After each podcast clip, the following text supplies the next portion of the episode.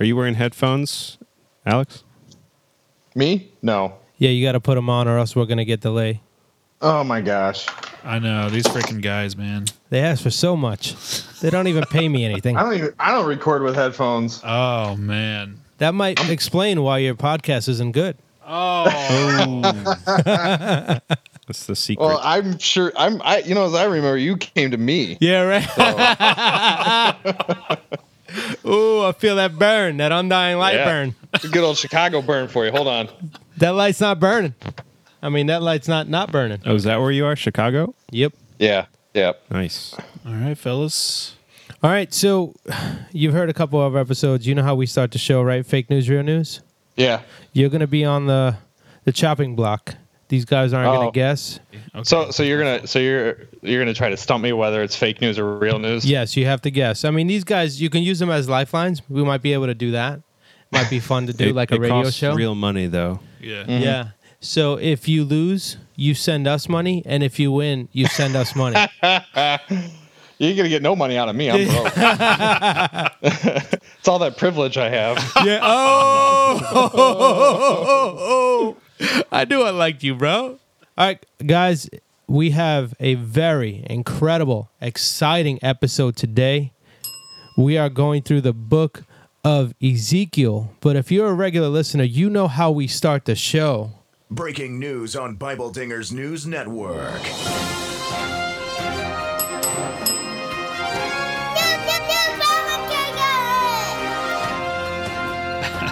He's just As sitting there. always, I'm Nick.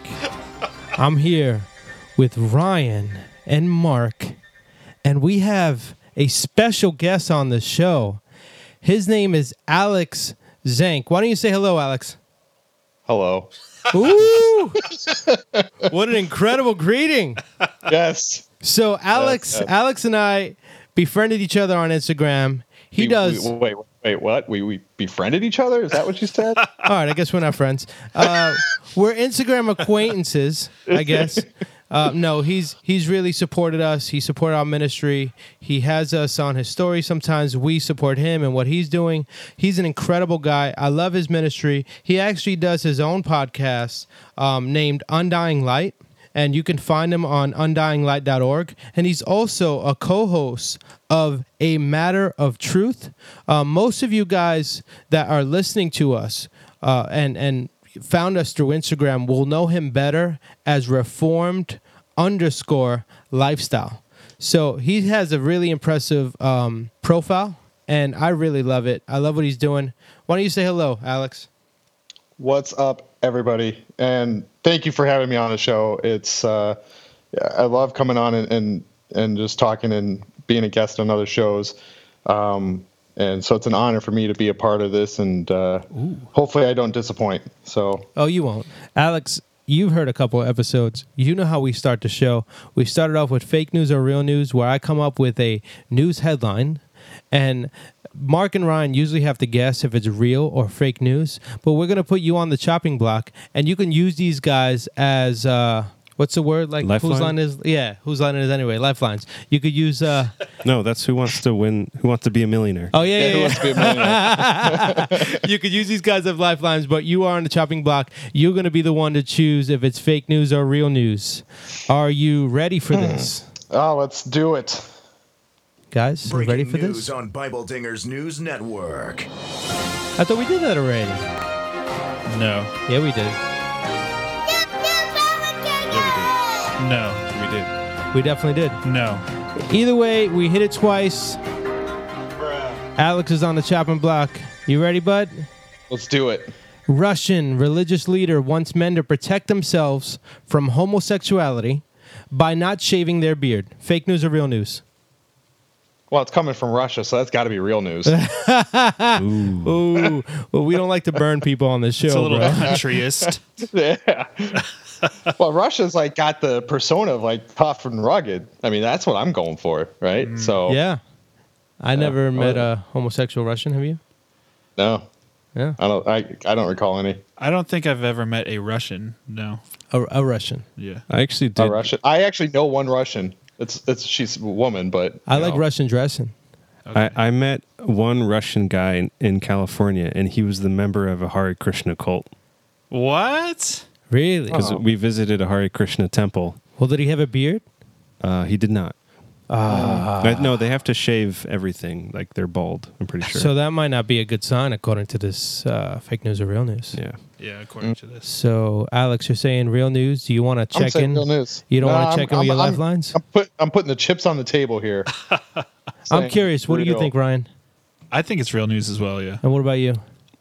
Yeah. It sounds right. real. Yeah. Yeah, Guess what, Alex? I am not doing well this season so far, and uh, I did not stump you. So you are right. Yeah. Men looking to promote a heterosexual image shouldn't consider not shaving. At least that's what a leader of Russia's Old Believers religious group warned recently. Um, hold on, I don't even want to call out the church. But I'm going to. So this church that left the Orthodox Catholic sect uh, back in 1666 linked the absence of a beard with homosexuality during an interview with Russia's National News Service. So this is very legitimate. And he goes on to say, God gave us the rules. It is written that God created everyone with a beard. A Catholic West has completely fallen away from this concept. But this is clear. The icons, we cannot imagine Christ or some saint without a beard. One should not oppose its creator. It's made a monstrous thing to see men's clothing and hairstyles changing. Can you believe this? you never, Wow. you know who you never see with a beard is Adam from Adam and Eve. You know, Yeah. he's always pretty barefaced. Yeah, yeah. That's a good point, man. I don't know why I didn't mention that in the article. Yeah. But apparently it's written everywhere that men should have beards. That's what he Yeah, all over the Bible.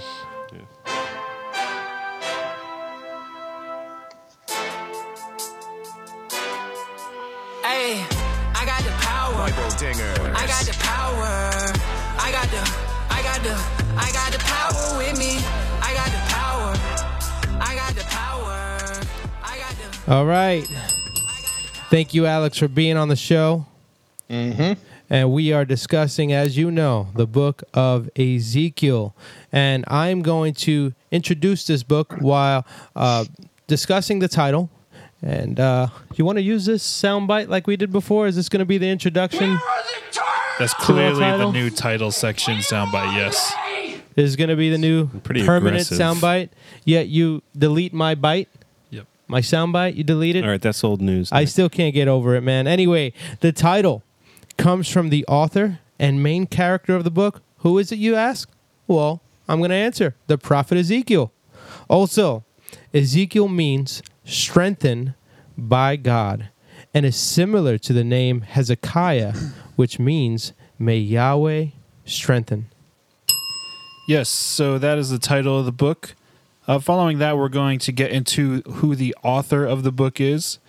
It's generally accepted that the author of the book was Ezekiel for a couple of reasons. Um, it's because, one, Ezekiel self proclaims Ezekielin authorship.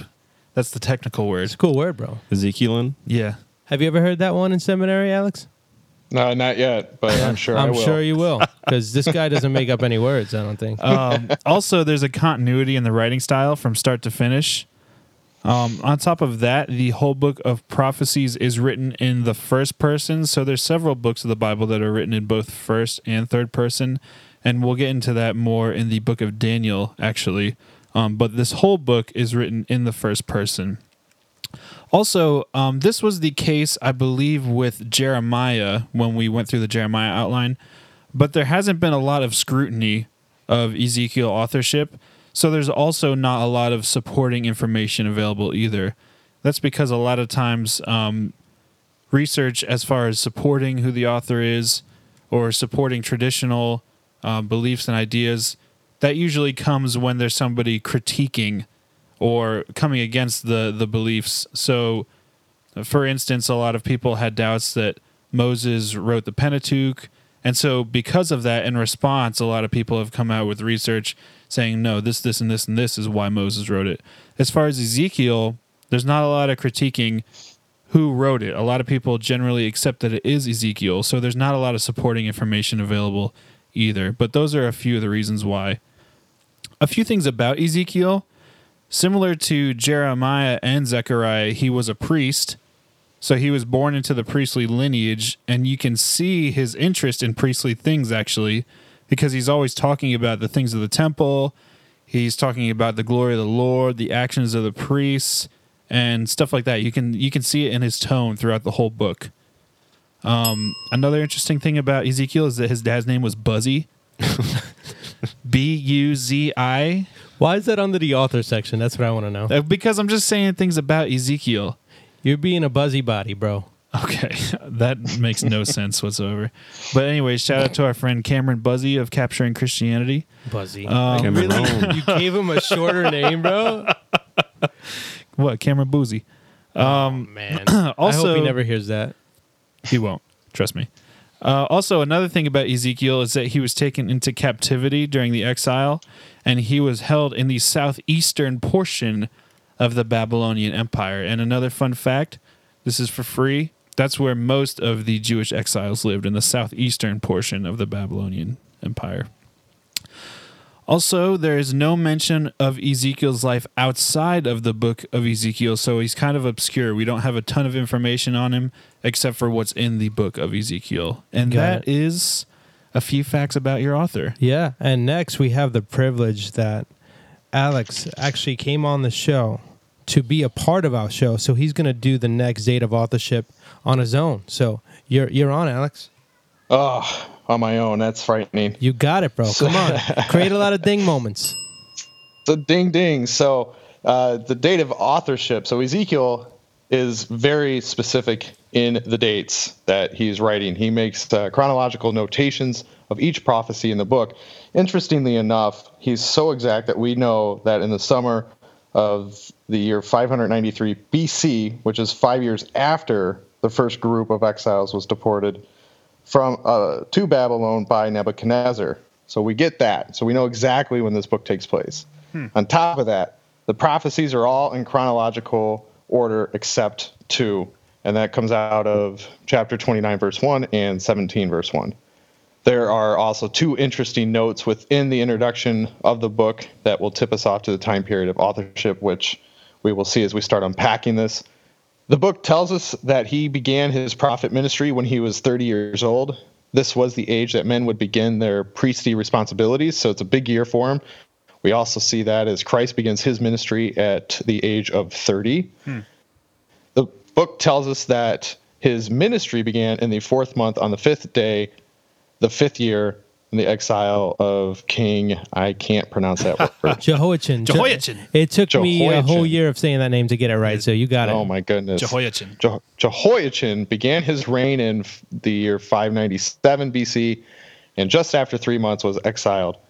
That would make the fifth month of the year five, uh, of his exile 593 BC. Now, on the Jewish calendar, the fourth month is Tammuz, which started in July 27th in 59 BC. It's my birthday. 593 BC. Ah, If I started could on your birthday, bro. Right. Yeah. I'm old as dirt, so. you're, you're, I think you're in our general age group, right? You're in your 30s, Uh, I I assume. Yeah, yeah, 30s. Yeah. I'll Um, actually, uh, shockingly, I'll be 34 tomorrow. So Okay, I'm 30. Whoa. So, Uh, oh man, how do you even stand yeah. up at that age, bro? I, uh, I, uh, I get a walker. The wife gave me a walker With the so- tennis balls and everything. with the tennis balls Yeah, and yeah. everything. Gotcha. Uh, and then he starts his ministry on the fifth day of Tammuz, making July 31st, 593 BC, the beginning of his prophetic ministry and authorship of this book. nice. Let's give Alex a round of applause. I think that is so awesome that we mentioned in Lamentations we we know very specific dates because we kind of have this six month time frame. But the book of Ezekiel, because he dates things exactly to the day, we know the day that Ezekiel was written, which is wild to me. That's pretty cool. It's just I don't know, it's just super cool to me. You don't find that often in uh, historical No. writings. yeah. You know, I also, as a quick fact, came across this when I was doing my studying that the dates don't actually align with modern calendars either.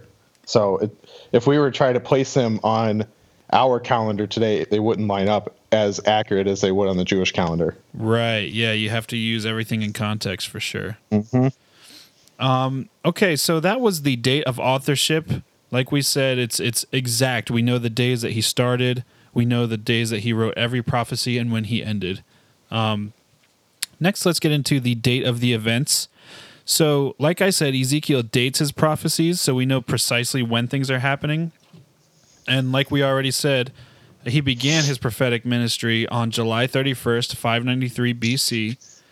The last dated prophecy in Ezekiel was in the 27th year, in the first month, on the first day. Now, on the Jewish calendar, that's going to be March 26th, 571 BC. So that's the first and the last prophecy. So the events of this book took place between July 31st, 593 BC, and March 26, 571 BC.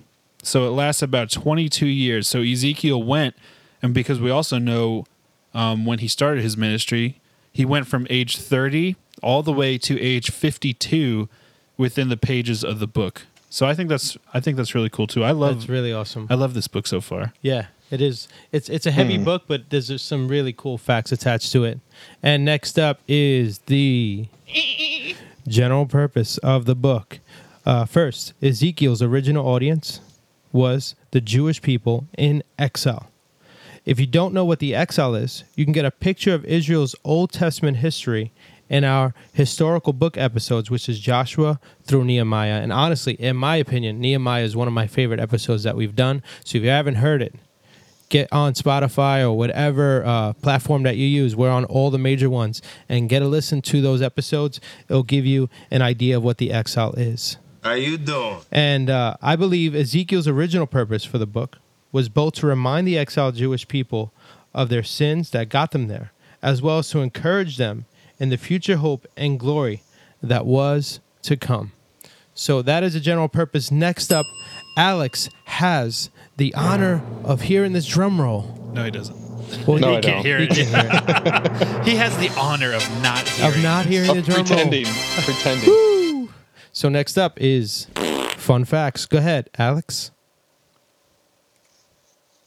Oh, he's probably waiting for the drum roll to finish. Oh, you. Oh yeah, I, I you're was giving good. that awkward silence. Yeah, yeah. You're good, bro. I can only imagine how awkward it is to be on the other end of our sound bites and have no idea what's going on. but you're good. You could go. The drum roll ended, and the fart Sweet. nose started this. So you're All good. right. So fun facts. So Ezekiel, Jeremiah, and Daniel all lived and ministered around the same time. What a time to be alive. Uh, I can only imagine the only equivalent to that would be listening to the apostles preach after Christ ascended. Life in exile in Babylon, exile wasn't exactly as terrible as you might imagine.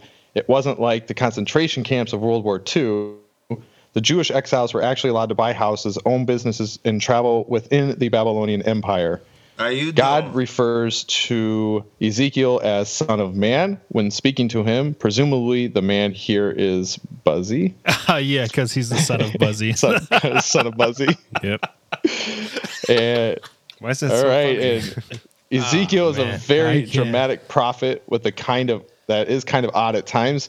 His uh, object lessons can put people off sometimes. yeah, we uh, we we actually did a article about this. We did a weird verse Wednesday called "Poopy Bread," Yep. and so Oh yeah. if you guys want to check that out, then you can. Yeah, we wrote it a I while saw ago. That, I saw that on your website, and then I was like, mm, I'm gonna scroll past that one. I might come back to it later. No, I think you I really didn't- enjoy it. It's really short and sweet, and it, it brings con- uh, con- the you know the context down to what was going on here. Yeah. Uh, Now that I know, I will actually go back and read it. So, Awesome. I, so you- you actually directed me because of music. So I was that's what I was really hunting for. Um, and the last one is What- what was that? w- What? I directed What? you with music. What do you mean? Yeah, you, yeah. You told me to go read your music article. Oh, the um The the, Christian hip hop one. Yeah. Did yeah, you yeah. Oh, agree? really? Did you agree with our list from last year?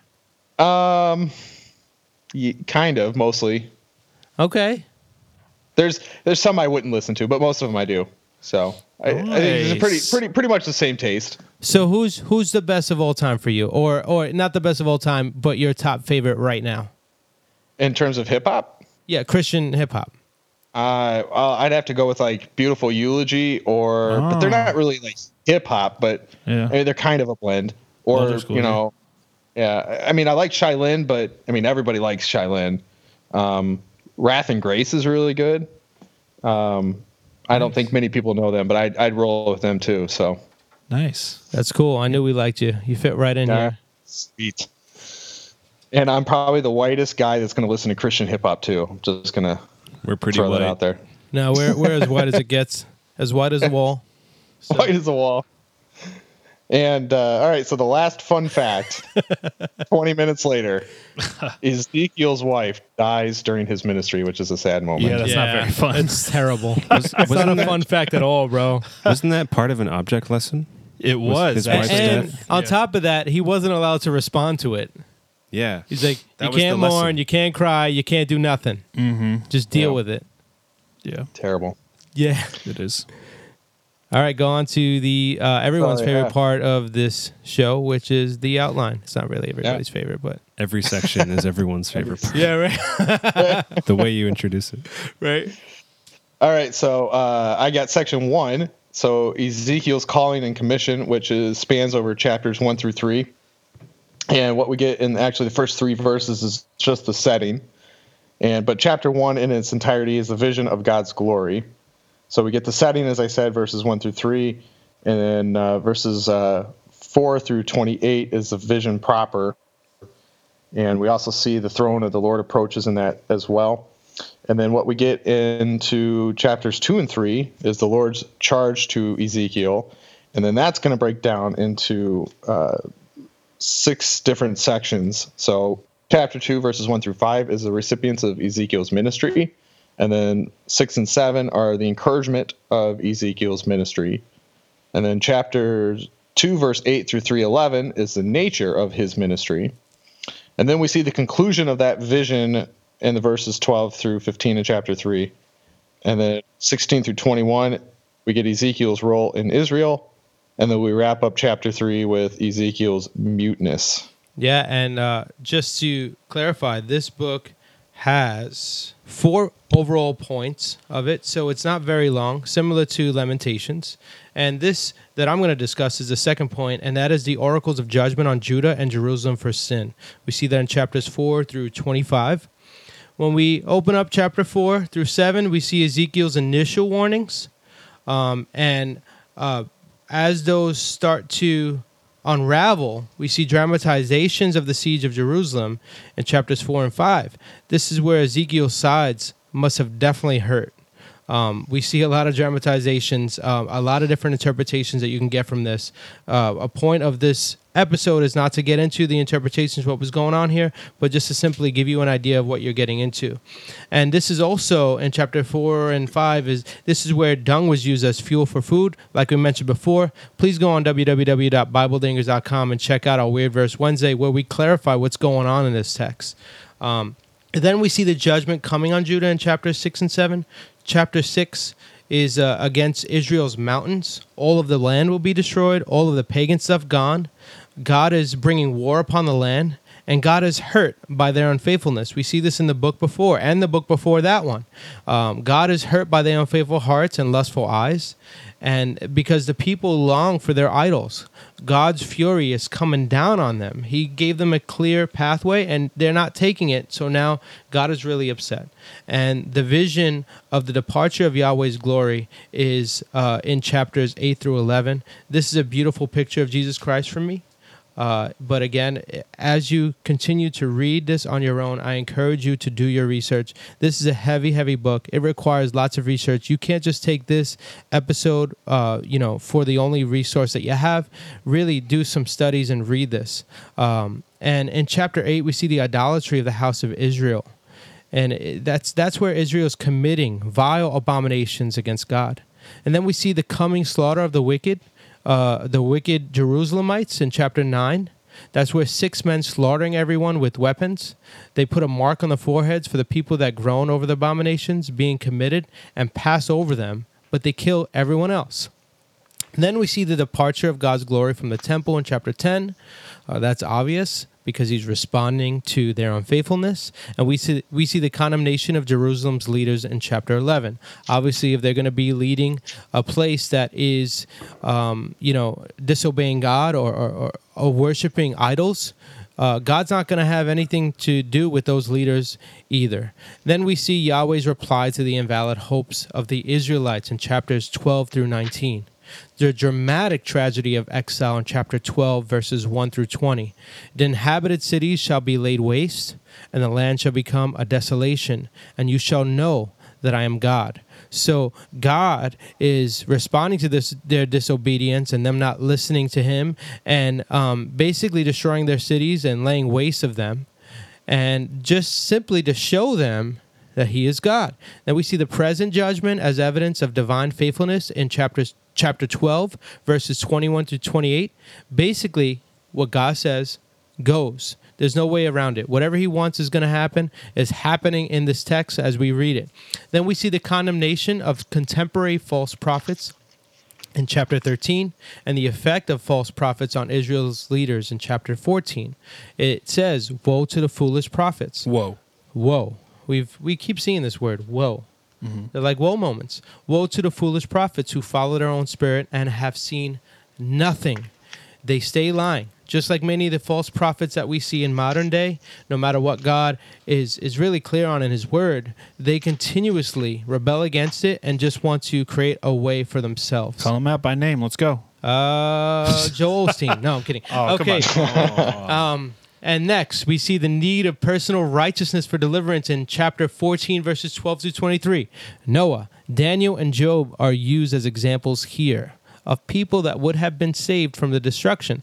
But the verse, uh, the verses tell us that basically everybody else would have been wiped out, but they would have been the ones saved. So God was looking for personal righteousness, and those personal righteousness were not good enough to save the rest of the people. And then we see the unprofitable, the useless vine of Jerusalem in chapter 15, where uh, Jerusalem is being compared to trees and uh, vines are pretty useless and are only good as fuel for fire. So Jerusalem is being called the useless vine, growing amongst the trees. There's so many other things that we can do with trees Yeah. in comparison to vines. So, I was gonna. s- I was gonna say that I used to love watching useless vines. is that uh is that like the TikTok? Yeah, you remember Vine? Yeah, vine. Yeah. So useless Oh vines. yeah. Yeah, I used to love useless vines. Yeah, we're limiting the dad jokes in this episode, I guess, because Alex is not here to see our faces. But Oh, we are. You're telling me after the fact. but um, Alex, feel free to throw some dad jokes in there, you know, because that's what we're all I, about. I am. You know, I am the rustiest at dad jokes there is. I tried to come tell my on, wife one earlier, and she just looked at me like I had three eyes. And Oh man. All right, tell, like- tell, tell us it now. Let- Let's put us in your spot.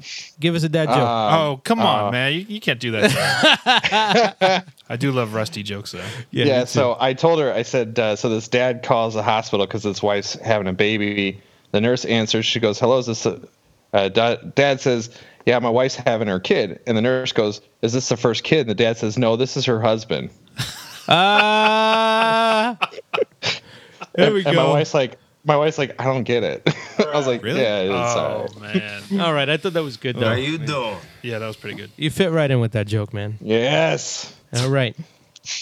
So just to continue in on the outline, we are here at chapter 16 where Jerusalem's history is being compared to a prostitute. No one cared for Jerusalem the way God did. God made a covenant with them, clothed them, and they became his.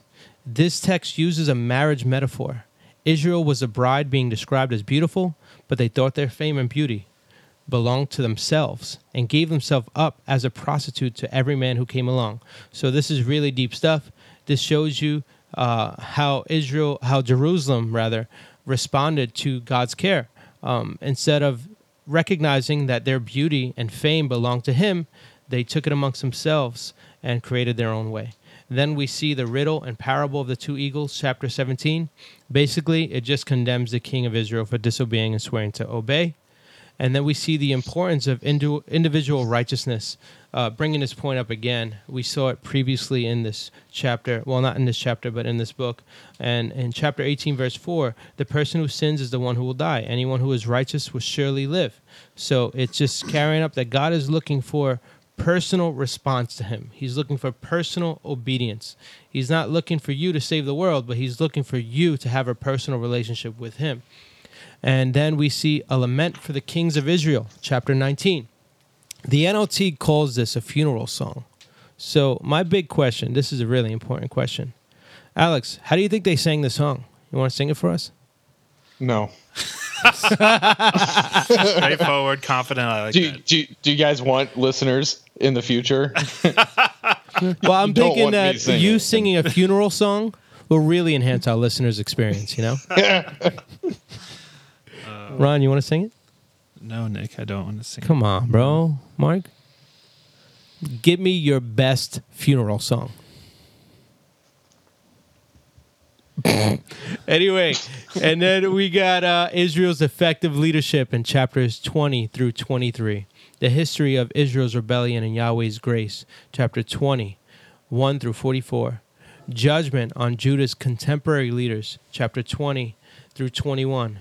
And ad- the idolatrous rulers of Judah. Uh, it seems like everybody's idolatrous at this point. Um, in um, I know I am. Jerusalem, What? the whole. Yeah, that's a good You, point. You want to talk about it, right? yeah, you wanna you wanna I'm vent? so idolatrous right now. wanna do some venting? No, I don't. Uh, then we see the parable of the two sisters in chapter 23. Ahola is Samaria, and Oholaba, Oho, Oholiba is Jerusalem. Did I say that right? I don't know. I don't know who. Ahola and Holabiah. Ahola. Alex, help me out here. Hold bro. up. Hold uh, that's where uh, they're basically two corrupt whores, and it ends Whoa. there. Um, it pretty much ends there. And again, Yeah. um, Jerusalem is is is Well, n- it's trying to say that they're being unfaithful. It's what it's uh, Jerusalem and Samaria. exactly Yeah. They're they're they're again being um, compared to a relationship, a marriage, being a prostitute. Uh, these two unfaithful sisters, things like that. Yeah. And then, um, oh yeah, then we see the execution of Jerusalem's judgment in chapter 24, the parable of the cooking pot. And that's uh, just basically teaching that God's fury came on Jerusalem. And then we have the signs to the exiles in chapter 24, verses 15 through 27. That's where Ezekiel's wife dies. The way Ezekiel acts is a sign to show their people who their God is. So we mentioned this before. Uh, his This is a, a really tough thing, yeah, his wife dies and he's not allowed to respond. and God intended it this way to teach a lesson. Yeah, It's like, man, just basically to show him who he is. sucks to be me right now. What accent is that? Oh yeah, Nacho Libre. sucks to be me right now. Who is that? It's Nacho, Oh, I don't watch that. or, or was it Esqueleto? No, Get that corn out of my face! All right, so Nick, you did a you took out a pretty good chunk of Ezekiel there by yourself. It's very impressive. Well, I I try to um, space it out by 368 words. I told you. Yeah, bruh. that's an interesting concept. I don't know how I fell upon that, but it seems to be working. Okay. All right. So the third section of Ezekiel is chapters 25 through 32. And this, for the most part, is oracles against foreign nations. Um, and the first chunk of oracles are against Judah's closest neighbors. And this is in chapter 25. And basically, all of these neighboring nations are going to be destroyed in these oracles. Oracles, prophecies against. Uh, these words are kind of interchangeable. It's basically Ezekiel saying these things are going to happen to these places. So first, there's the judgment on Ammon, and then there's the judgment on Moab, then there's the judgment on Edom, and then finally there's the judgment on Philistia, or the Philistines. Um, so that's all chapter 25. Following that is the judgment on Tyre, T Y R E. You weren't tired? Right. Gotcha. And that's chapters 26 through 28. And this is actually mentioned as one of the great fulfilled prophecies in our Old Testament uh, reliability of scripture episode. It's like our second episode, I think. Um, this is a huge fulfilled prophecy in the Old Testament. It's very detailed. There's a lot of stuff going on, and it was all fulfilled in detail too. Um, so I did want to dive into chapters 26 through 28 in a little more detail. First, chapter 26 talks about the judgment by Babylon and other enemies. So basically, Babylon will take part in the destruction of Tyre, and it's basically finished off by Alexander the Great. We we know that now, um, but that's basically what chapter 26 says. Chapter 27 is a funeral dirge over Tyre. And we mentioned what dirges are in the last episode of Lamentations.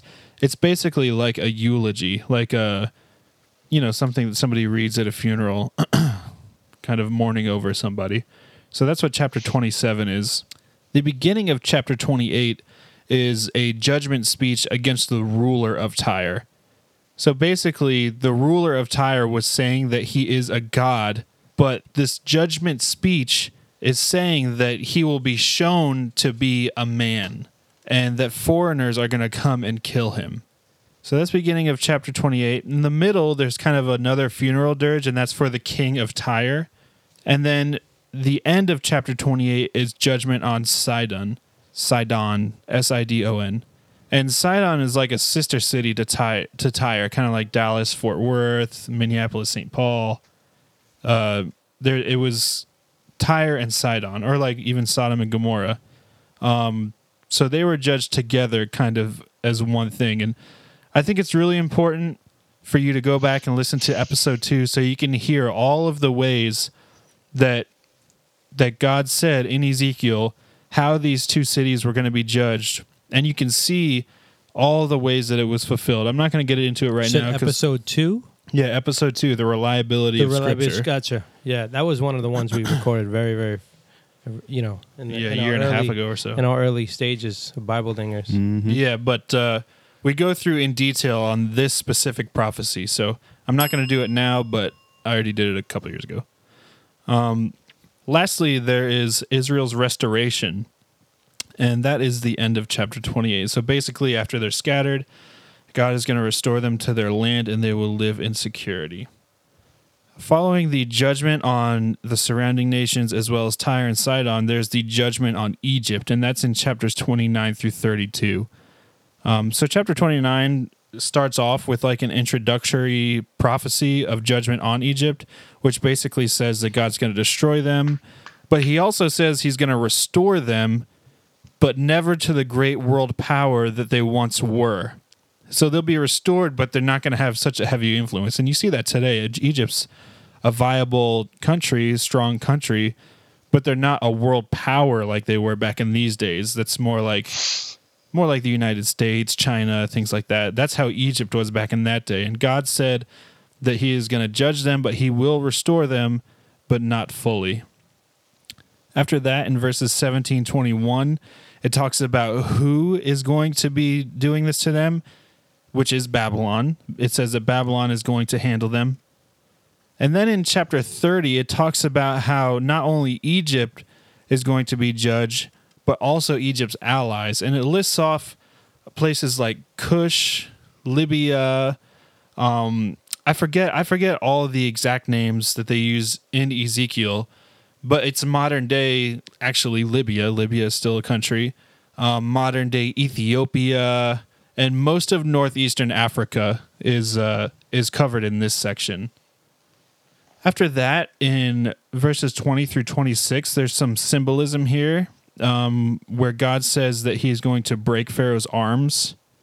And basically, the symbolism is used to say that Pharaoh is going to have no power to fight back when Babylon comes for Egypt. So he's going to know it's coming, he's going to see it happening, but he's going to have no power to fight back. Um, following that is chapter 31. And this is where Egypt's fall is compared to Assyria's fall. So basically, if you don't know Assyria, they took the northern kingdom of Israel into captivity. They were a really brutal, really strong nation. Um, it's actually Nineveh was the capital of Assyria, and you know Nineveh if you know the book of Jonah. Um, but they ended up falling, and he's comparing Egypt here to Assyria, saying they will fall in the same way. Following that is a funeral dirge for Egypt, another eulogy, but this one's over Egypt.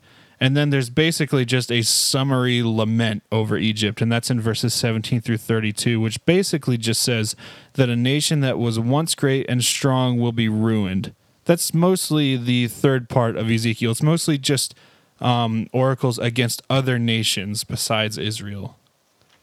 Um, Alex, do you want to finish out the book with chapters 33 through 48, the fourth section? Well, I will certainly try. I don't know if I could be as elaborate as you guys have been, but uh, let's uh, let's take a stab. The end of the book is Ezekiel's writing out the future blessings of Israel. So even though what we'll see in these sections is some destruction and judgment coming, God does plan uh, restoration. So what we get is in chapter 33, we see that uh, the exhortation to heed the watchman. Uh, watchmen can be kind of looked at as, um, you know, prophets or people who you know discerned the word of God to the people, help them to understand that word. And then what we get into is an exhortation to turn from evil. It's basically a moral responsibility that the people should heed to and not fall away. And that wraps up the first 20 verses in chapter 33. Then we move on to the restoration of the promised land. And what we get in verses 21 through 23 actually is Jerusalem being struck down. But then what we get is actual um, the promise from God coming back from that that He will restore everything. We see in chapter 34 false prophets and true shepherds. We see a distinction, and I think that's kind of a, a general theme that comes throughout Scripture. Is you know when God is bringing judgment, false teachers are sent into uh, as wolves into the sheep herds to thin out the sheep. And we see that very common in the New Testament. Um, and then what we get into verses uh, chapter 35 through 36:15 is a preparation for the promised land.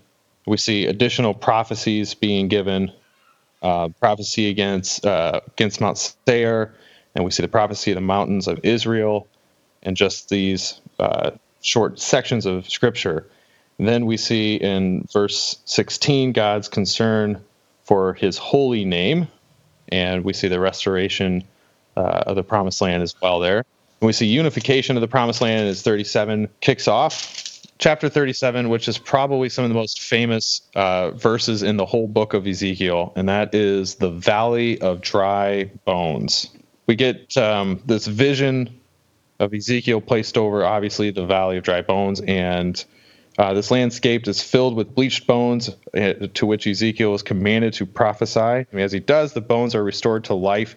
This vision does receive a double interpretation in verses 11 through 14. The primary meaning relates directly to the exile's despair and concludes the vision in verse 14. 12 and 13, though, transpose the metaphor into a graveyard and contain one of the few hints to the uh, resurrection in the Old Testament. So unfortunately, while being some, one of the most famous set of verses, it's probably one of the most twisted or manipulated uh, by modern false teachers today. Uh, I assume you guys would agree with me on that one. Absolutely. So then we get into 38 and 39, and we have the future invasion of the promised land. And then we wrap out with the final eight ver- uh, chapters Ezekiel's vision of the return of God's glory. And what we get in the first four verses of chapter 40 is the setting of the vision of the return of God's glory. Then we see uh, God lay out his plans for the millennial temple, and we get all of the specifications in that particular text. And and I have actually in my Bible a nifty little drawing of what the Oh. temple is supposed to look like. Nice. That's awesome. Yeah, it's pretty sweet looking. Uh, and then in uh, chapter 43, we get the return of God's glory to the temple. And then we get the ever so much loved temple ordinances from chapter 43 to 46. That's my favorite part. I love it. I mean, it's almost as good as reading Leviticus. It's up there for sure. Uh, and then we get the typographical aspects of the millennium, chapters 47 through 48. And that wraps out Ezekiel. Nice. Yeah, that's awesome. Alex, just thank you so much for being on the show. And uh, to tackle this book with us, it's really a task because Yeah. it, it's it's safe to say that there are many interpretations of, of this book, along with uh, Daniel and, and other books that we're going to discuss in the next couple of weeks. So I'd say especially those last eight chapters as well that Alex Absolutely. read. Those are th- there's a lot of debate on those last eight chapters whether sure. it already happened or it's still gonna happen. Mm-hmm. You know, Basically, if you're if you listen to our dispensational episode with uh, Mark Bailey, it's coming up actually. oh yeah, It- Oh we, well, we did. We, yeah, we did the we one, had one earlier. but we got one in two episodes from now. Yes. So if you haven't, if you don't know what dispensationalism is or what covenant theology is, go back and listen to two episodes. One we did with Pastor Chris Gardner, the other one with uh, uh, Dr. Mark Bailey, um, and they really give you a good idea up to what these uh, what these ideologies mean, and. Um,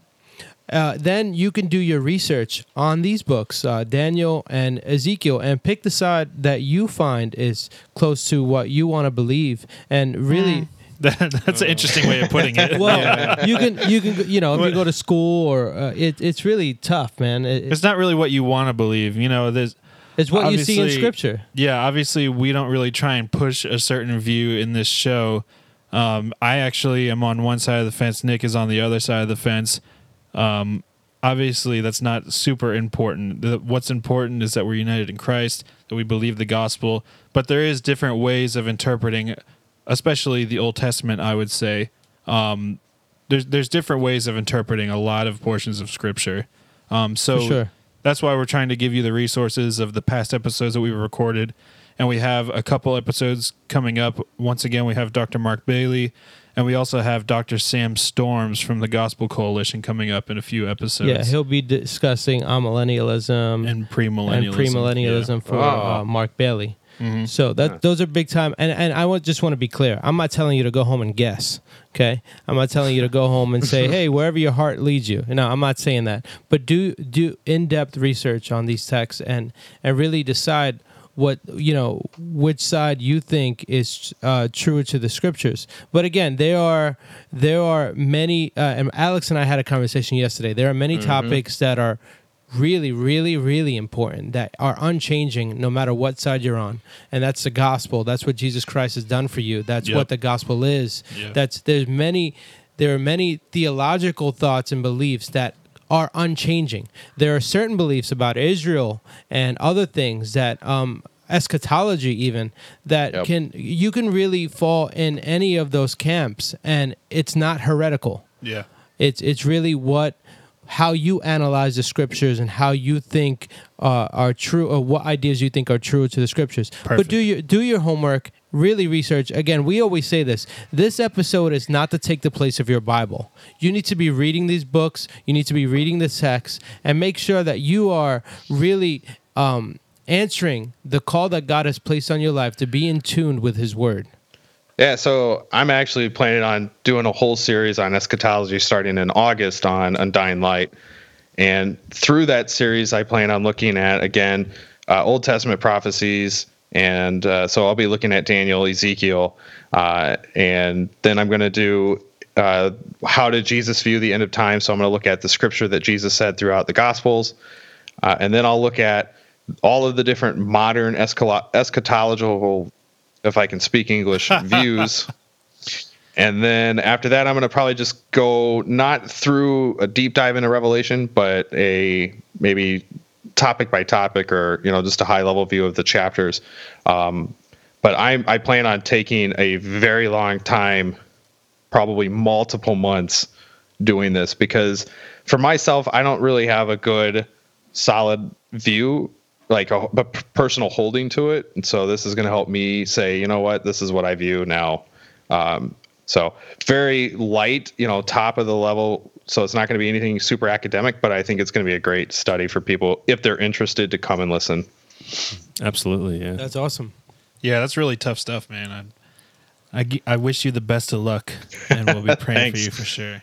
I, I hope my brain doesn't turn to mush afterwards. Yeah, right. That's sure. awesome. So definitely check them out. And what's your website again? Uh, undyinglight.org. Cool, cool. Nice. So that was our episode on the book of Ezekiel. We hope you really enjoyed it. We hope you learned something. Thank you, Alex, for being on the show. Make sure you go Yeah, and check him out. me. Of course. Make sure you go and check him out at reformed underscore lifestyle. I was really impressed with his work, and he does some really good stuff on there. His ministry is powerful. And uh, make sure you go on Facebook, Instagram, and Twitter, and check us out at Bible Dingers across the board. And while you're there, just give me the likes, don't pass and scroll. Don't pass and scroll. Make sure you hit subscribe, hit follow, hit like, and most importantly, ding on. Bible dingers.